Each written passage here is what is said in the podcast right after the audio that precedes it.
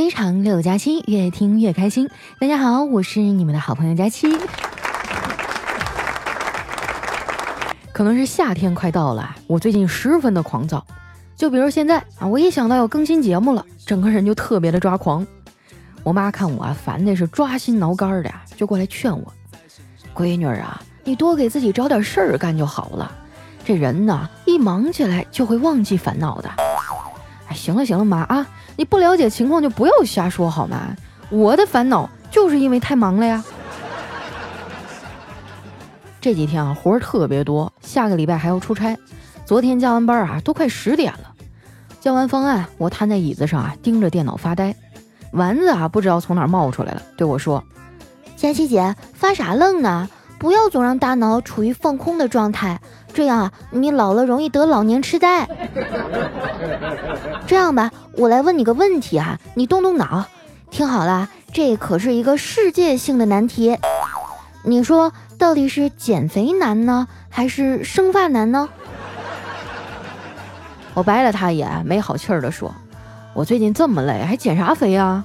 至于头发呀，我已经想开了，都混成这样了，谁还在乎发际线呀？”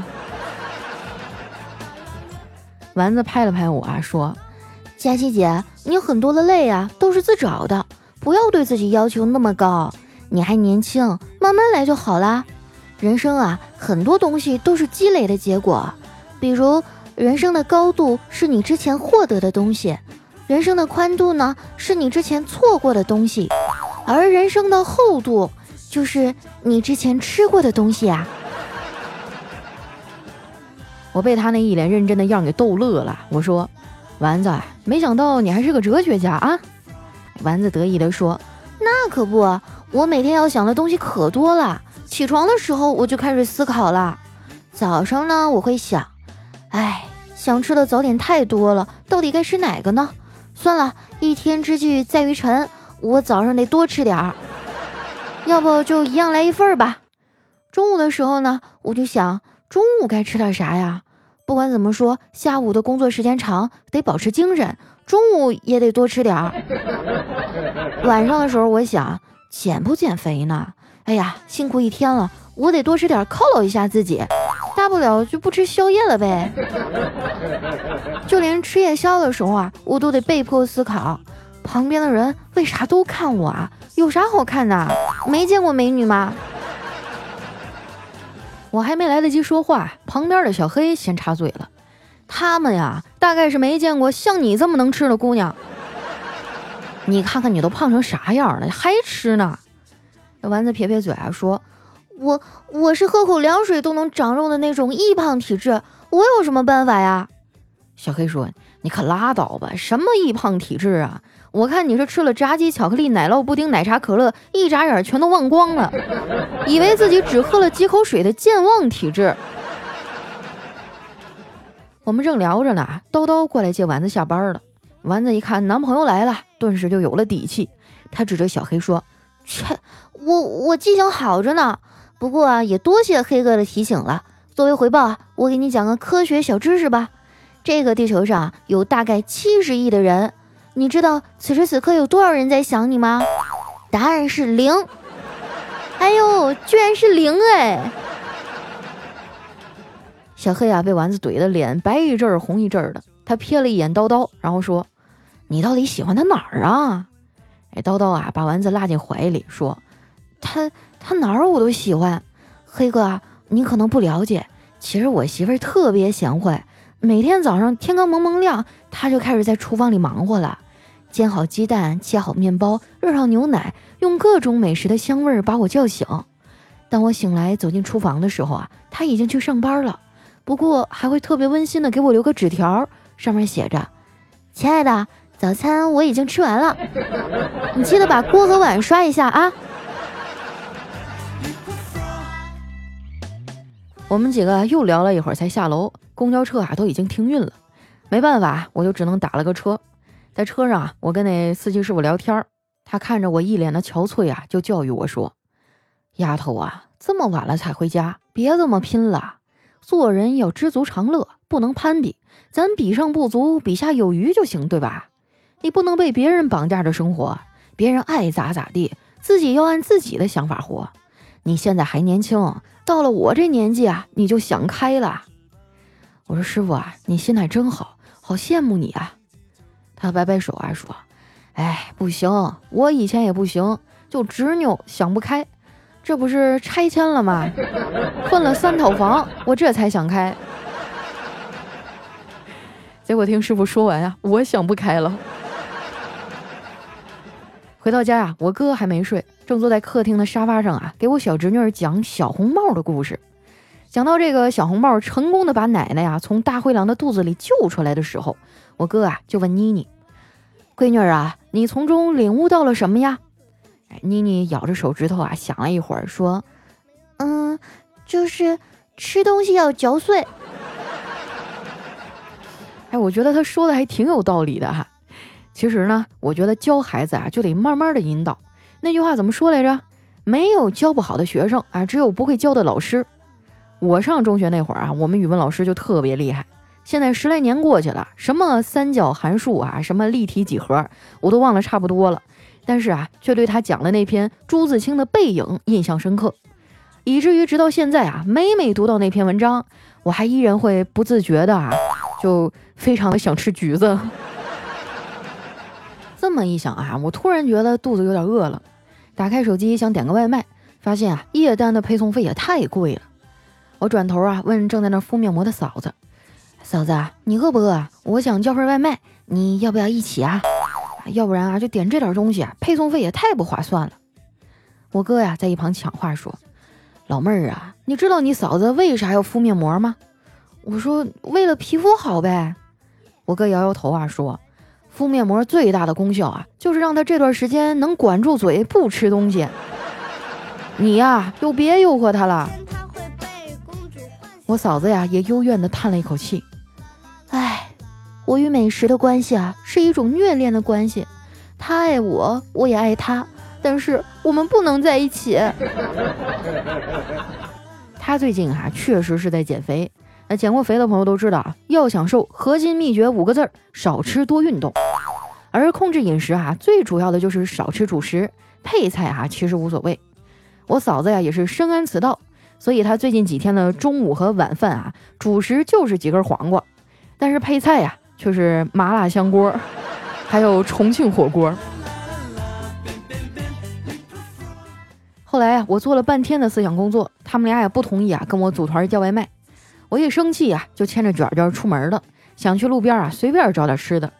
刚出门，还迎面就走过来一男孩，主动的冲我微笑，并且还蹲下去摸了摸我们家卷卷。我这心里就犯嘀咕呀，我也不认识他呀，难道是粉丝？不过呢，我没有冲动的上去相认哈，因为以往这个丢人的经历哈，提醒我绝对不能武断的认定他就是我的听众啊，不能太自负了。所以啊，我就是腼腆的笑了笑。果然，他没有提出啊要跟我合影，而是问我：“好久不见啊，你是不是搬家了？”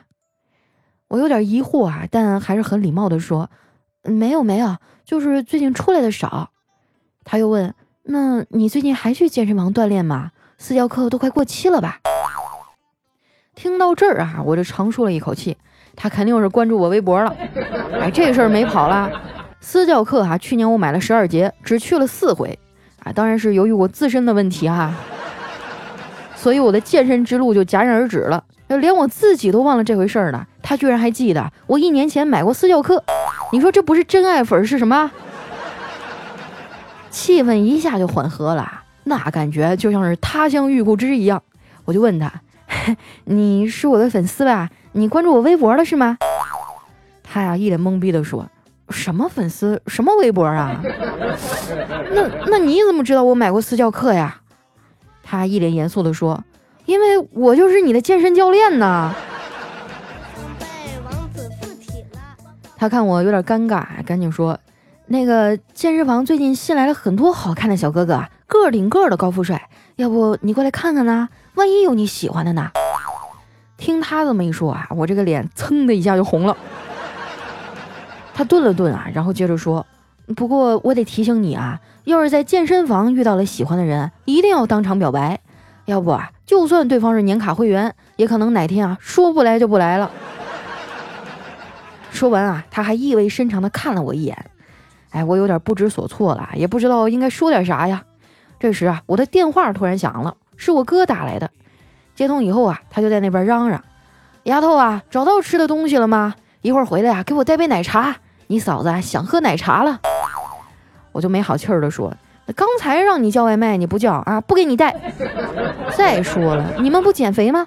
奶茶这玩意儿最胖。”我哥呀在那头说：“瞎说，那如果不喝奶茶就能瘦下来？那我问你啊，为什么在奶茶被发明之前就有胖子了？显然这奶茶不是胖子存在的原因呢。”后来呀，我告别了教练，跑了三条街啊去给我哥买奶茶，这来回啊走了得有四十分钟。走的我都有点生气了。等奶茶的时候啊，我就打开朋友圈，想吐槽一下我哥。但是想了半天啊，我又退了出来。我最近啊，很少在朋友圈里发东西了。一呢是关系好的朋友一直都常联系，也没必要发状态通知。关系一般的也没有兴趣知道你最近在干嘛。二呢就是不知道发啥，就拿捏不好语气。发自己过得好吧，就怕有人觉得炫耀；过得不好呢，又怕有人笑话。你看这一点哈，微博就挺好的，大家都不熟，哎，现实当中基本上也没见过，这想说啥说啥。买完奶茶呀，我就牵着卷儿回家了。一进门啊，我把奶茶甩给我哥，拉着脸说：“奶茶二十，跑腿费十块啊，一共三十。”我哥呀，嬉皮笑脸的凑过来：“哎，一家人干嘛这么计较啊？下次啊，哥请你吃小龙虾。”我瞪了他一眼。你上次也是这么说的，你好意思吗？我哥没搭理我，自顾自的在那照镜子。我看他那臭美的样啊，忍不住问：“哥啊，你觉得自己长得帅吗？”我哥毫不犹豫的说：“帅呀。”我说：“回答错误。”然后我哥啊就撩了一下头发，说：“哎，我就知道长得帅也是一种错呀。”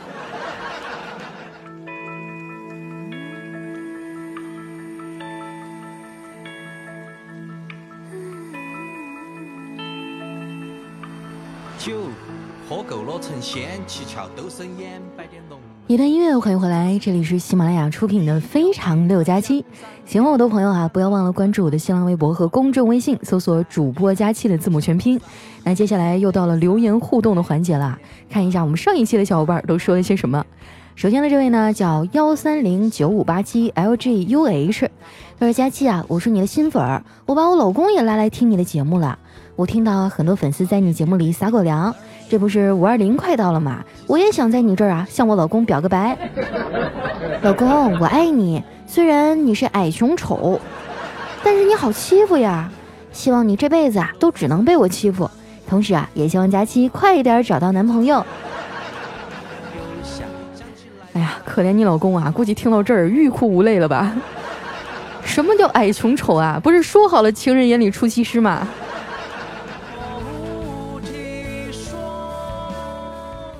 下面呢叫 U M，呃 A N L O K 啊，他说佳期啊，我已经对一个素未谋面的男生喜欢三个月了，说出来啊，总觉得常人无法理解。我是在微博上偶然看到他的照片的，一开始啊觉得很有眼缘，后来呢就经常去翻，一天啊恨不得进他的微博八十次。我发现啊自己已经不可收拾的喜欢上他了，你说我该怎么办呢？我竟然对一个素未谋面的人产生了好感。他在北京，我在安徽。下半年啊，我就想实习去当乘务员了，异地倒不是什么问题。你说我该不该主动去认识他呢？有没有靠谱一点的方法可以去搭讪他呢？啊，其实我觉得很正常啊。我有时候在微博上看到帅哥，我也暗搓搓的，是吧？就想象一下跟他是不是能发生一点不可描述。啊，首先我想知道他是不是那种职业的网红啊？如果是职业网红的话，那可能就有点难了。毕竟你的竞争对手那么多啊，不过也不是绝对不可以，你可以先跟他留言互动一下嘛，万一是吧，就有点故事了呢。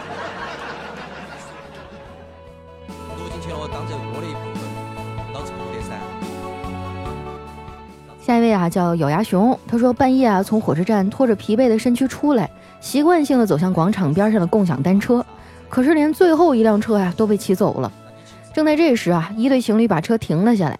只见那男的把车还了，扭头就跟姑娘亲了起来。我就当没看见，熟练的扫码开锁上车一条龙。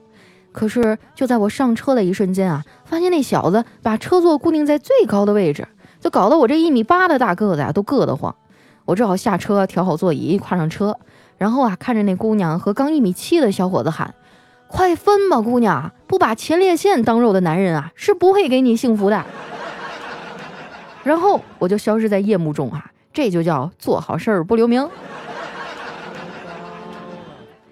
哎呀，这个前列腺的问题我也不好说呀，毕竟从来都没有感受过哈。但是我觉得一个姑娘如果她坐在这个自行车后座上，还能和这个男生有说有笑的啊，那我觉得交警是不是应该罚一下款？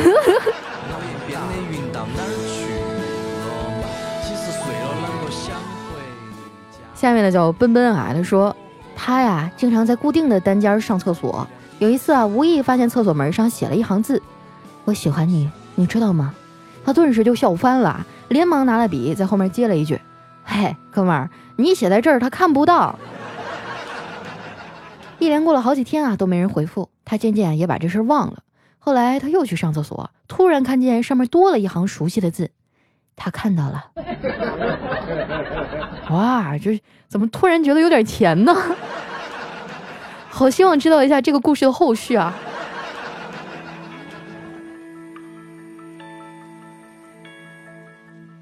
下面的叫幺五零六九五五啊，他说有一天老师问小米说：“你知道最高的山峰是什么吗？”哎，小米回答：“是珠穆朗玛峰。”那老师又问：“嗯，那你说它在哪儿啊？”哎，小米想了想说：“嗯，他他在课本的第十八页。”真是个好孩子哈，滚出去！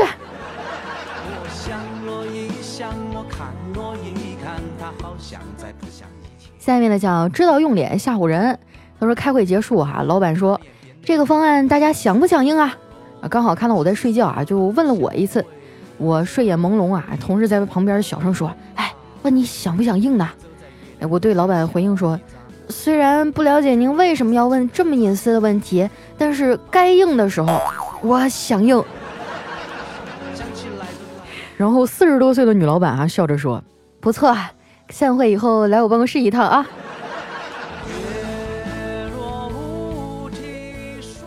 下面的叫豆豆浆，他说关于那方面啊，据说大部分女孩都受不了十二厘米，会觉得疼，个别的八厘米都会疼。可是今天啊，居然有个女汉子说啊，五厘米都顶不住，疼的走不了路啊，走路摇摇晃晃，哎，被顶的不要不要的。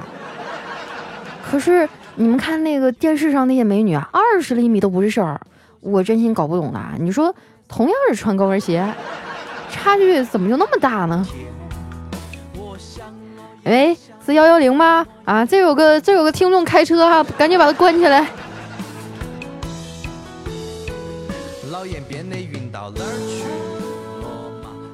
下面呢叫佳期的小可爱，他说记得小时候啊，有一次偷喝了老爸的酒，人都喝醉了。我只记得醒来的时候呢，我被用绳子啊绑在了柱子上。打听之后才知道，我最后啊叼着烟对着老爸喊道：“小子，你挺拽啊！平时给我的零花钱那么少，你打发叫花子呢？你快点给我拿点钱来！”结果呢，就是我被我老爸打了个半死。最后还是我妈誓死啊，才保住我的一条狗命。哎呀，说到喝酒哈，我小的时候也不知道酒是什么东西啊。记得在一次嗯饭桌上，我爸拿了那一小盅酒，我就特别想尝尝。一边瞄着我爸哈，没注意，我就一点点把这个杯子哈往我这边挪。后来看他没看我这边啊，就端起来迅速的滋儿一口，然后啊就被辣的哇哇哭啊。我爸在旁边哈哈大笑，其实他都看着了，他故意的。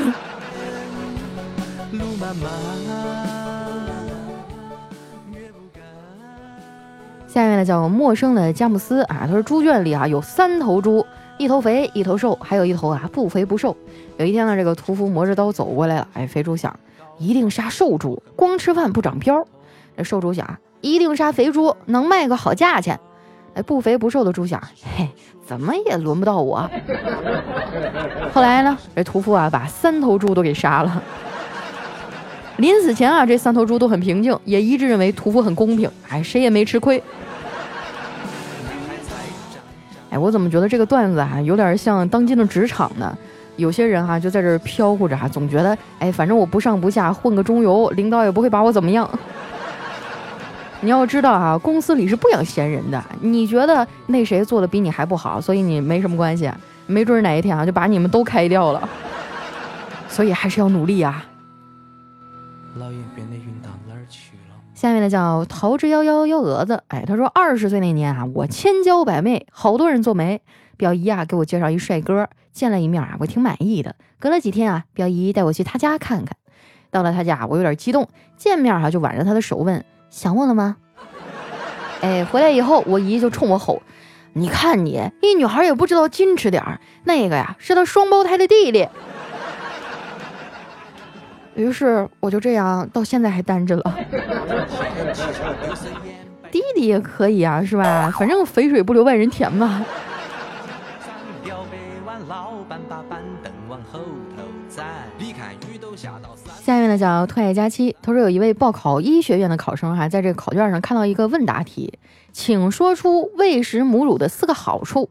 哎，这位考生很快啊就写出了三个答案：不需要加热，携带方便，比较卫生。哎，然后就憋住了，思前想后啊，突然大悟，提笔写下：呃，容器赏心悦目。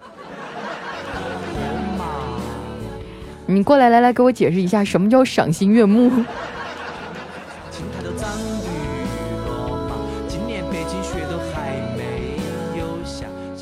下面的叫你我的益达，他说：“其实你头发越来越秃啊，不用担心，这样你可以慢慢拥有很多好看的假发和帽子呀，还可以省下很多洗发水的钱，而省下的钱呢，同样又可以拿来买很多漂亮的帽子和假发。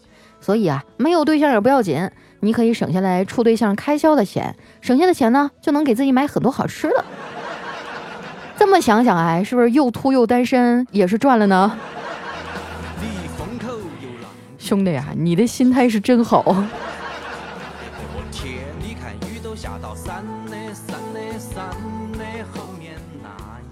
下面呢叫雪晴 Snow 哈，他说和女朋友分手以后啊，我整天借酒浇愁，颓废无比。